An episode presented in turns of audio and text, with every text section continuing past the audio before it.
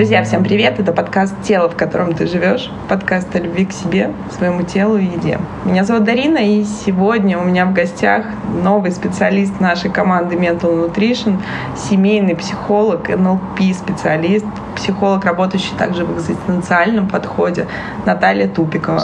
Наташ, привет! Рада, что ты часть нашей команды и рада, что ты в моем подкасте. Круто, да, я тоже очень рада. Спасибо большое будем вливаться потихонечку, работать. И надеюсь, что откликнется многим то, чем я занимаюсь. Я абсолютно уверена, что откликнется, во всяком случае, потому что откликается мне. И я всегда, друзья, транслирую, что каждый специалист нашей команды — это тот, кто так или иначе откликнулся мне. И я уверена, что откликнется вам. Наташ, сегодня у нас с тобой такой первый диалог в нашем подкасте. Я сначала посмеялась, а пока мы с тобой говорили, подумала, что тема на самом деле глубокая и очень неоднозначная. Я недавно читала книгу, есть такой Никита Непряхин, друзья, я не знаю, возможно, кто-то читал, кто связан с бизнесом, с маркетингом, с продажами. «Я манипулирую тобой». Это книга о скрытых манипуляциях, которые не очевидны. Мы же с тобой сегодня решили поговорить все-таки в целом о манипуляции – и манипуляции непосредственно в семье. Потому что я знаю, что ты замужем, у тебя семья, и ты, как говорит тоже специалист нашей команды Инна Режинашвили, что она сапожник с сапогами. Вот ты то же самое, ты знаешь и на практике своей, и на практике своих клиентов, как работают семейные отношения, и почему это не так-то просто, как нам кажется. Потому что те, кто не были замужем, имеют какой-то ряд фантазий, наверное, я специально называю это так, друзья, кому-то, наверное, триггернет, как сейчас модно говорить. Но почему-то нам кажется, что когда мы создаем свою семью, все в ней всегда будет как в каких-то голливудских фильмах. Все идеально, все классно, потому что обычно семья создается все-таки на этапе влюбленности, на этапе какой-то такой страсти, когда все обострено, и как будто бы наша рациональная, думающая часть головы и всего остального тела, она не замечает каких-то вещей. И второй момент, мне кажется, принципиальный, что мы не очень-то готовы принимать какого-то другого человека, не только с его плюсами, прекрасными качествами, которыми он к нам, естественно, друзья, поворачивается, когда мы только знакомимся, или когда у нас вот этот период романтики, у всех он длится разное время в зависимости от вообще исходных данных и, собственно, развития отношений. Но суть остается в том, что мы, наверное, тоже с тобой сегодня об этом поговорим, что мы не очень-то хотим это замечать вначале, а потом хотим резко кого-то исправить и починить. И вот как это, Наташ, работает? Расскажи, пожалуйста, как специалист, как психолог, который работает с семейными парами. Я так подозреваю, что к тебе обращаются клиенты не на том этапе, когда у нас так все прекрасно, как бы нам хочется с вами поделиться этим, а, наверное, когда все как будто бы рушится. Как вообще работают семейные отношения и что такое семья вот в том самом психологическом понимании? Да, вопрос действительно очень интересный, очень такой, э, очень широкий. Но так как у нас подкаст, мы хотим немножечко как-то структурировать всю эту тему и все-таки сведем это все до манипуляций, нужно отметить, что вообще, в принципе, что такое манипуляция? Манипулирует ребенок даже на первый год рождения, да, и все мы это, наверное, уже знаем, все мы родом из детства. И действительно, когда ребенок понимает, что мама подходит тогда, когда я активно плачу, мне нужно активно плакать, чтобы добиться своей цели. И зачастую вот оттуда мы начинаем манипулировать уже взрослыми людьми, своими родителями.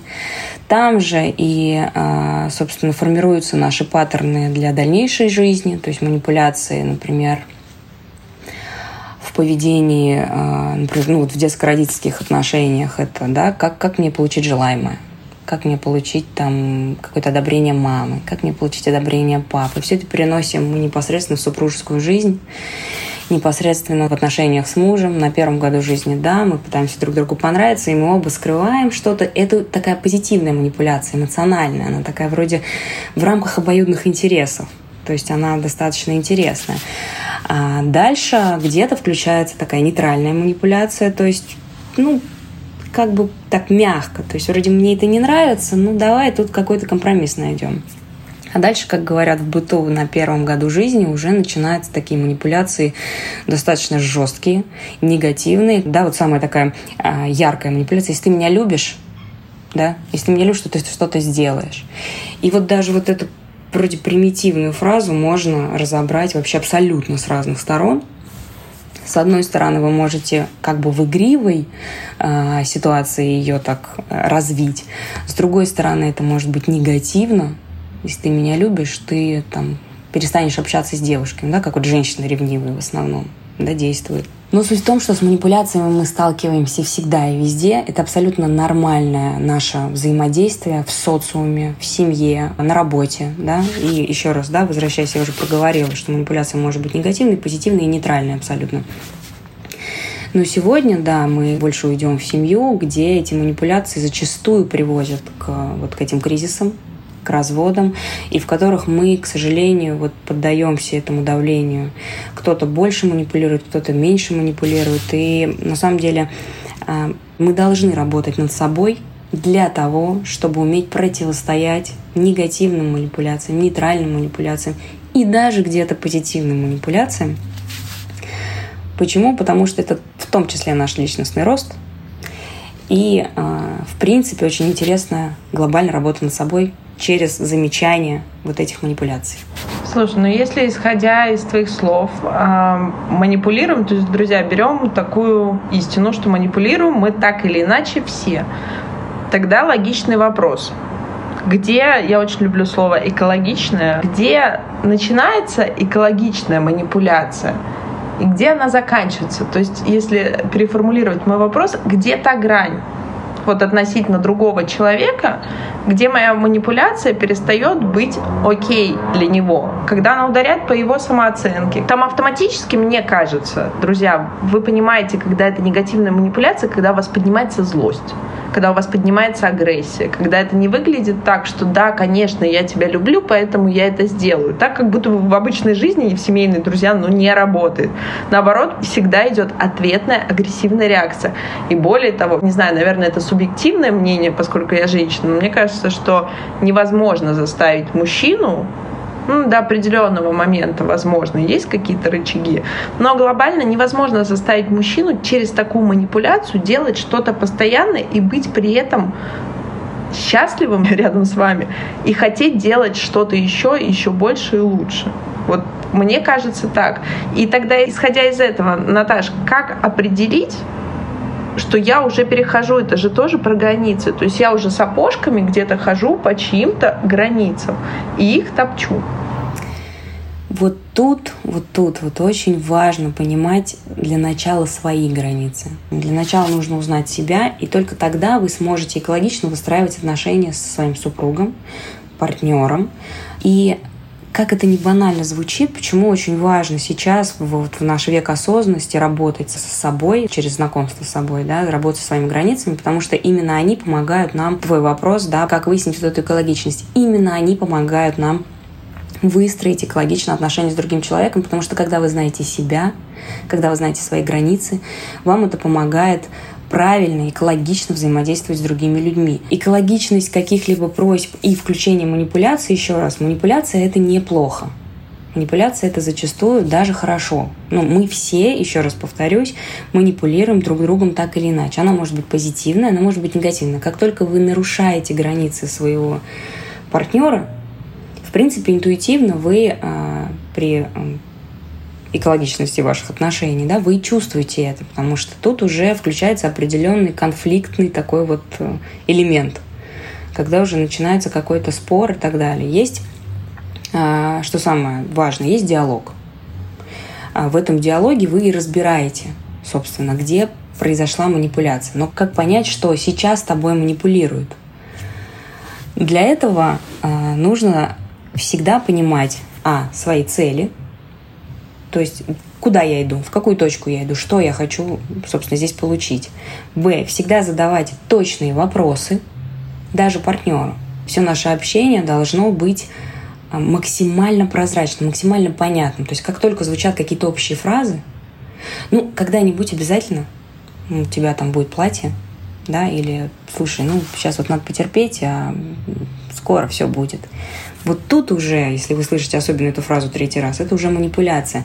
Достаточно сложно ее заметить тогда, когда вот вы не в работе с собой, не в ладу с собой, не в контакте с собой. Тогда вы действительно на это ведетесь. Тут мы возвращаемся в тему родительско-детских отношений, где там папа или мама иной раз вот так вот что-то обещали, вы в это верили и так далее, и так далее. И, собственно, с супругом вы это повторяете, вы попадаете в эту манипуляцию. Все проще с вами, а, взаимодействовать через нее, обещать и так далее. Вы теряете себя, контакт с собой.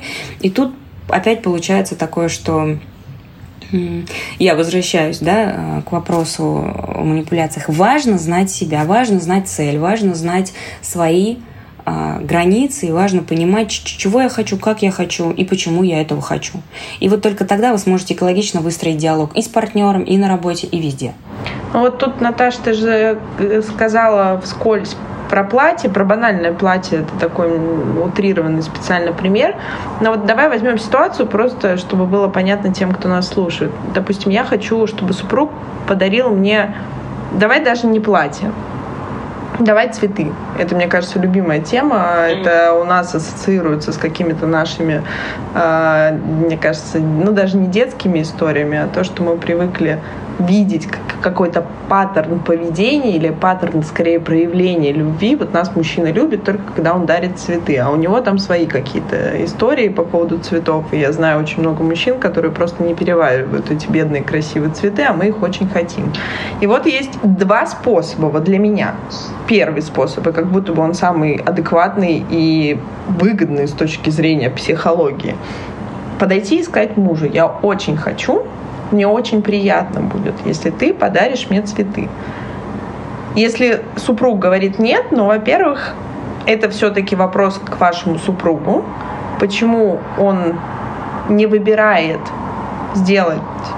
По сути, это мелочь, согласитесь, да, вы не просите его приносить каждый день к, к своим ногам какие-то дома, машины, квартиры, что-то другое. То есть это какая-то такая мелочь, это просто знак внимания.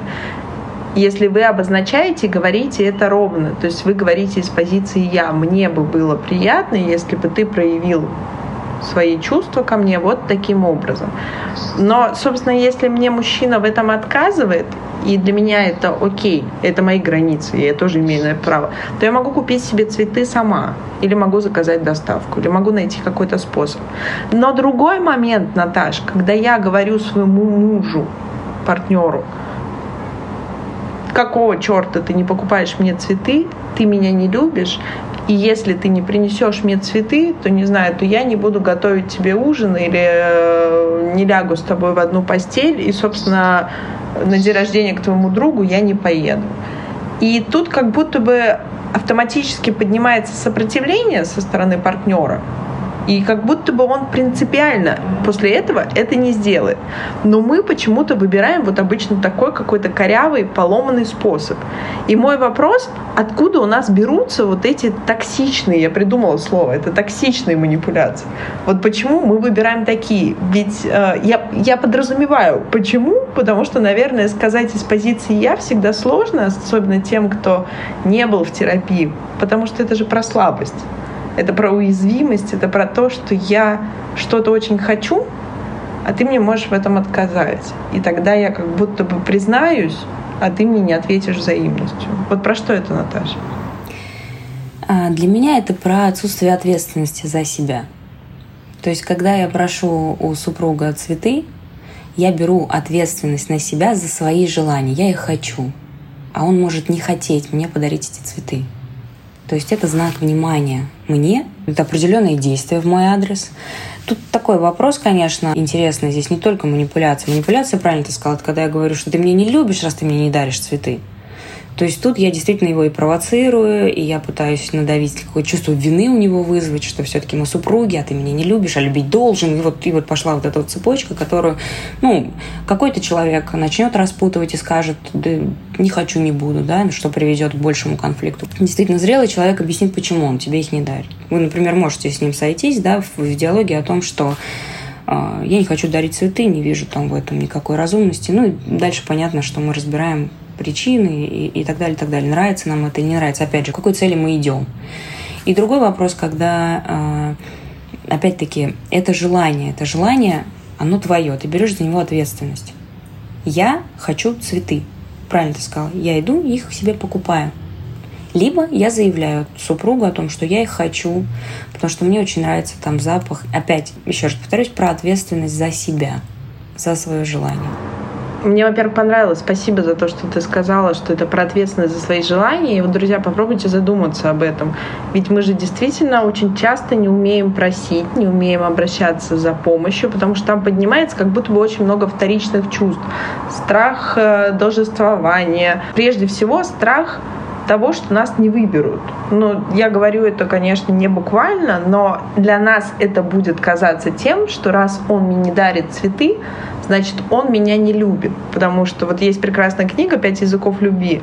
Ты наверняка ее читала, и там как раз да. говорится о том, что для кого-то знак проявления любви — это когда вы проводите время вместе. Для кого-то это когда вы обнимаете. Для кого-то это подарки. То есть это тот самый, друзья, посыл, который передается. И всем, кто не читал, я настоятельно рекомендую, потому что ну, действительно, это достаточно просто выяснить, какие языки любви преобладают у вашего партнера. Исходя из этого, проще выстраивать отношения. Для меня менее важно вот такое долгое времяпрепровождения вместе. То есть я, наверное, от этого устаю, потому что моя жизнь более чем насыщена.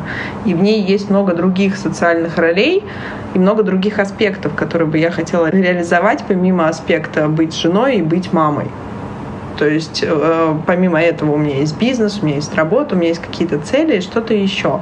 Поэтому для меня это окей. Я уважаю пространство свое и уважаю пространство мужа, супруга, партнера, того, кто рядом со мной.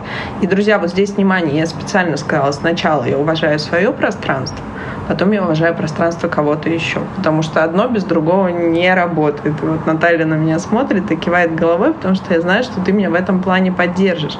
С этого все начинается.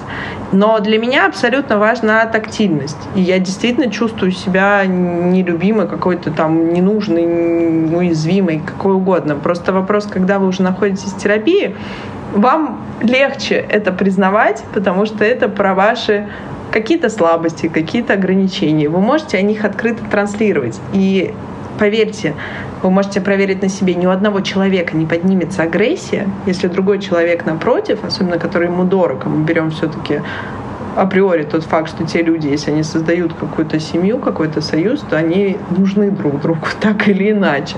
Потому что в другом случае, наверное, в терапию, как минимум, к психологу, к специалисту не обращаются, а просто разводятся, либо завершают эти отношения. И тогда, исходя из этого, Наташ, вот получается, что когда мы используем токсичные методы манипуляции, мы как будто бы уже где-то видели сценарий, что нас не выбирают, и пытаемся урвать любыми способами, даже если мы заранее, каждый из нас понимает, что такое хорошо, помните, как в книжке, что такое плохо. То есть откуда вот это берется? Это берется прямиком из детства. Это берется прямиком из привычных нами э, паттернов поведения в детстве, когда мама посмотрела да, на нас как-то не так, когда мы поняли, что например, папа не любит долго разговаривать по телефону, да, и когда ты ему звонишь, ты уже привыкла к тому, что тебя не хотят слушать очень долго, твои рассуждения, нужно по факту быстренько все сказать, и ты это, безусловно, дальше переносишь ну, в свою дальнейшую жизнь, да, и уже общаясь со своим мужем или с а, сотрудником там по работе, ты быстренько все это говоришь, потому что есть вот этот страх. Вот к слову, да, когда в вас есть непроработанные какие-то моменты, всегда попасть и проманипулировать вами в разы легче. Это как раз-таки от незнания себя. Это от незнания от того, что я сейчас боюсь. Мы уже это не фиксируем. Мы привыкли к тому, что это вот так. Это как норма жизни. Это как э, абсолютно абсолютно естественное течение нашей жизни, когда все люди меня не хотят долго слушать. Это никому не интересно, потому что вот главные, как бы главные энергии моей жизни, да, мама и папа, они мне вот показали, что, слушай, давай быстренько по делу. Это такой а, пример. А что касается вообще манипуляции, еще раз повторюсь, есть и позитивные, и негативные. К ним не надо относиться плохо. Но отслеживать их есть смысл только и, и попадаете вы под них чаще только в контексте того, что вы не знаете себя. Поэтому главная, главная задача а, избегания манипуляций или а, экологичного использования манипуляций как вас, так и вам, это еще раз знание своих границ, понимание себя прекрасно, понимание своих целей, понимание, что и зачем мы делаем, знакомство со своей, в принципе, энергией вам очень поможет э, экологично, здорово выстраивать отношения в семье, выстраивать отношения на работе, выстраивать отношения в социуме. Удивительно. Но на самом деле все наши какие-то привычки поведения, я специально так обесценивающе говорю, они формируются в детстве, потому что много выпусков мы уже говорим о том, я думаю, Наташа, с тобой тоже будем говорить, что все мы родом действительно из детства, и нас задевает все-таки то, что мы переживали где-то в том возрасте, когда мы были уязвимы. То есть, если мы берем, что взрослые мы все-таки у нас уже определенная какая-то броня появляется, будь она выстроена из комплексов, деструктивных установок, каких-то ложных мыслей о себе, об этом мире, об отношении людей к нам. Но она, тем не менее, есть. То есть на какой-то некой опоре мы находимся. А обычно все свои самые такие красочные травмы мы ловим в том возрасте, когда мы смотрим на все с широко открытыми глазами. И мне очень откликнулось то, что ты сказала про то, что папа не любит долго разговаривать по телефону. Это не мой запрос, у меня никогда такого не было. Но я понимаю, о чем ты говоришь. И вот этот страх, даже у меня интуитивно он поднимается, что действительно все люди в мире, я неинтересна. Из этого можно очень дальше клубок раскручивать и прийти к такому совсем неприятному факту о себе или неприятной установке о себе, которая, тем не менее, влияет. И второй момент, ты сказала, что нам действительно ударяет то, что Вселенная нам показывает ровно такое отношение, к которому мы привыкли. То есть даже если мы сознательно его избегаем, подсознательно мы его где-то притягиваем, чтобы еще раз пережить, еще раз пережить то, что привычно. И, друзья, кто помнит наш выпуск с психологом нашей команды Виктории Большаковой как раз-таки о том, что наше тело, наш организм один раз пережил даже травмирующий опыт, потерю, насилие, неважно, я не говорю сейчас о насилии только физическом, экономическое, моральное, психологическое то так или иначе он все равно будет искать такой же сценарий, потому что один раз он уже выжил, даже в этих ужасных, корявых условиях, какими бы страшными они ни были. И ты знаешь, мне вспомнился, пока я говорила, случай, я очень много лет назад работала в ресторане, еще будучи студенткой, и когда мы встретили гостю, зашла одна гостья, и моя коллега задала ей абсолютно ну, мне кажется, обычный вопрос. Может быть, не совсем правильный по ресторанной этике, но, тем не менее, в нем не было никакого подоплека. Она спросила меня, знаешь что, вы будете одна? Такого количества слез я не видела, ну, наверное, после этого, даже работая с клиентами, работая со сложными запросами, я не видела такого количества слез. И сейчас мне это вспомнилось, мне безумно было жаль тогда эту женщину, мне жаль ее сейчас. Я думаю, что все-таки она рано или поздно пришла к какому-то балансу внутри себя. Но это та утрированная травма, которая просто как нарыв взорвался на неловкую фразу. И если вы подумаете, друзья, и как-то проанализируете свои некоторые поступки, то взрываемся мы обычно просто на каких-то маленьких вещах. На глобальных мы как будто бы замираем или можем все-таки успеть себя остановить и сделать рациональное решение. И Наташ, скажи, пожалуйста, что тогда делать? Вот мы вкратце сказали, но окей, мы сказали про границы, манипуляции, как их понять, и самое главное, что сделать. То есть, как я могу понять, что мной в моей семье манипулируют. И я сейчас не только говорю про супруга или про партнера или про партнершу, но и, может быть, родители, которые тоже очень это любят делать. Классную историю ты рассказала по поводу этой девушки, которая расплакалась, потому что это яркий пример того, что манипулировать нами проще всего, когда мы уязвимы. Абсолютно верно. Не обязательно даже из детства. Просто незнание себя эту девушку привело к такой реакции. Я убеждена на сто процентов, что она даже подсознательно не понимала, что же там с ней происходит сейчас. То есть она просто пришла, и ты попала в какую-то болевую точку, абсолютно этого не желая. То есть вот про это. Вот весь наш подкаст я говорю про то, что изучайте себя, это интересно. Вы не попадете под манипуляцию, когда вы знаете себя, когда вы знаете свои границы, когда вы понимаете, где больно, где не больно, где понятно, где вот стоит там поработать. Действительно, и вы принимаете себя таким. Одиноким ли, грустным ли, печальным, раздраженным и так далее. Мы все бываем разные, мы все это знаем. Что касается, как не попадать именно под манипуляцию, ну, во-первых, вот я уже сказала, а во-вторых, э, это достаточно сложно, честно могу сказать. Это очень такая трудоемкая работа над собой. Это же нужно сначала вычленить манипуляцию, это же нужно сначала понять вообще, насколько она экологична, эта манипуляция. Потому что, еще раз, они бывают очень крутые, веселые манипуляции. Я могу, признаваясь тебе в любви, манипулировать тобой, да? И а, Суть в том, что э, эти манипуляции могут быть очень даже приятны, вдохновляющие, мотивирующие такие. Поэтому в этом есть и позитивный подтекст. Но говоря о негативных манипуляциях, конечно, для начала стоит разобраться, почему вы попадаете. Откуда? Где вот этот вот корешок, на который продавливает. Ну, берем, да, мы сейчас узко. Семейные отношения. Муж – это самый близкий человек, да, после родителей, получается. Вы ему доверились, вы вложили энергию в эту семью, вы вложили какую-то часть себя в эту семью, построили новый дом. И тут этот близкий человек а он в любом случае через какое-то время начнет попадать по болевым точкам. Потому что он вас уже знает, он увидел ваши реакции.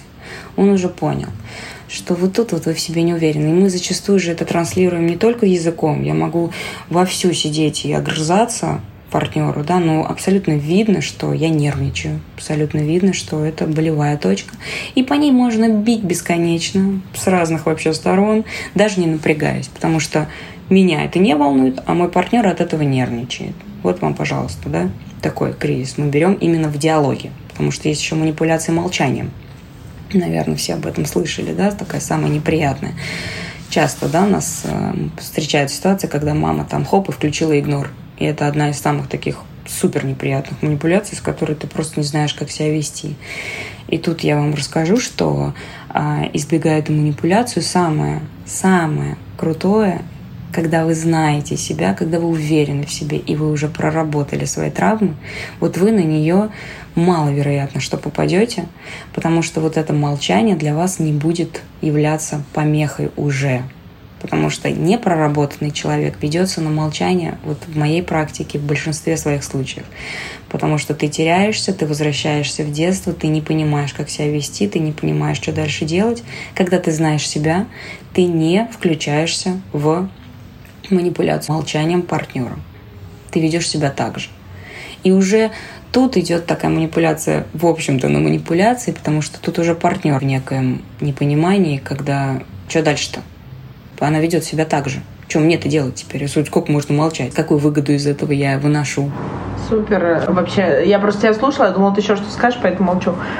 Кстати, спасибо за манипуляцию молчанием. На самом деле, я считаю, что это самая жестокая манипуляция, которая существует. Потому что даже сейчас ты сказала, естественно, я флешбеком вспоминаю какие-то не только детско-родительские отношения, и меня слушают наш подкаст мои родители, и я всегда очень неловко себя чувствую, когда говорю какие-то вещи, которые являются правдой, и, собственно, они давно проработанные, Тут сразу хочу пометить, друзья, кто слушает первый раз мой подкаст, для всех остальных, что детская психика так потрясающе устроена, и все-таки я считаю, что это эволюцией так заложено, чтобы мы долго не задерживались дома.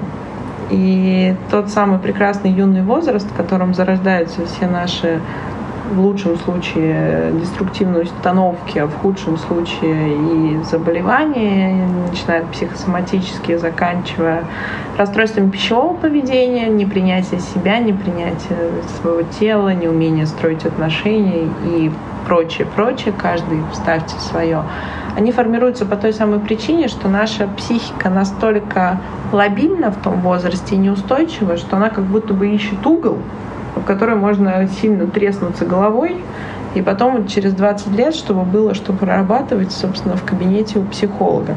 И это норма, это неплохо, не хорошо, это как есть. Но отслеживать те вещи, которые происходили, нужно, потому что, Наташ, красной линией по всему нашему подкасту идет то, что все-таки мы копаем в детство с любым запросом, каким бы ни обращались. И я думаю, что тебе как никому другому, как семейному психологу, всегда интересно работать с парами, потому что каждый прорабатывает что-то свое. Расскажи, пожалуйста, вот к тебе приходят пары, ты работаешь вместе или по отдельности в том числе? Для начала, безусловно, по отдельности, потому что нужно как раз-таки выявить, что конкретно каждый транслирует. Мне нужно понять, чем руководствуется жена, чем руководствуется муж, и уже потом искать а, какие-то точки соприкосновения, уже смотреть, насколько вообще есть шанс спасти эти отношения, или просто уже нету смысла, потому что ребята действительно узнали себя и поняли, что ну, руководствовались и закрывали какие-то такие свои пробелы э, в молодости, да, которые вот, собственно, и не знали. Сейчас они понимают, что ну, вообще хорошие друзья, и все у них будет дальше нормально, каждый в себе уверен, и никто не, не пытается закрыть а, свои вот эти вот дырочки, да, через своего партнера, через манипуляцию им.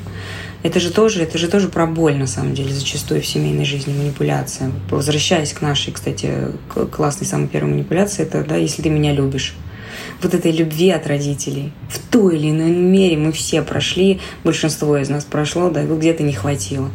И говоря об этом, я не говорю про какие-то ошибки родителей, потому что, друзья, на самом деле не давали никому инструкцию, как воспитывать ребенка, не давали никому инструкцию, как жить. Поэтому, опять-таки, начинать нужно вот с этой самой сепарации, принятия родителей, что они точно такие же, как и мы сейчас. Просто Сейчас, да, наука психологии ушла так далеко, что мы можем уже многие вещи замечать, а, работать с ними. Уже много есть а, разных техник, а, разных подходов к работе. И каждый выбирает для себя свой и растет, развивается и, и прочее.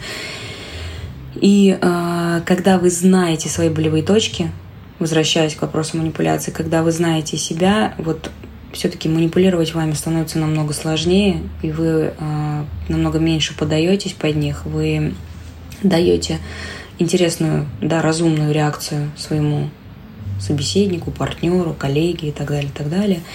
И это помогает вам, собственно, экологично существовать в любых взаимоотношениях. То есть манипуляции, я снова повторюсь, не забывайте, это не проблема. Это не страшно. Да. А, кстати, исходя из э, нашего разговора, ты знаешь, я сейчас поняла, что манипуляция — это классный толчок и мотиватор проработать свои слабые стороны. Ведь мы всегда обращаем внимание на то, еще раз повторю, что нас триггерит. И я вспомнила очень классный пример. Помнишь, наверное, в школе у тебя наверняка был такой одноклассник, ну или одноклассница, который э, высмеивал сам свои слабости. Какие-то это могут быть внешние дефекты, либо какие-то еще вопросы. Те дефекты, которые он считал дефектами. И никто, собственно, уже не мог над ним смеяться. И вот, друзья, то же самое здесь. Если мы признаем свои болевые точки, то, о чем, Наташа, мы говорим весь выпуск, то как будто бы ты не можешь уже туда ударить, потому что я уже расписалась под тему, подняла белый флаг, что да, для меня это больно. И ты знаешь, о чем бы мы с тобой ни говорили, действительно, наверное, друзья, нужно начинать. Работаете ли вы сами с собой, какие-то читаете литературу, либо работаете со специалистом, нужно начинать всегда с себя. Почему мне так больно или почему я это вижу? Ты правильно сказала про то, что у каждого из нас свое видение мира, и каждым из нас что-то руководит так или иначе.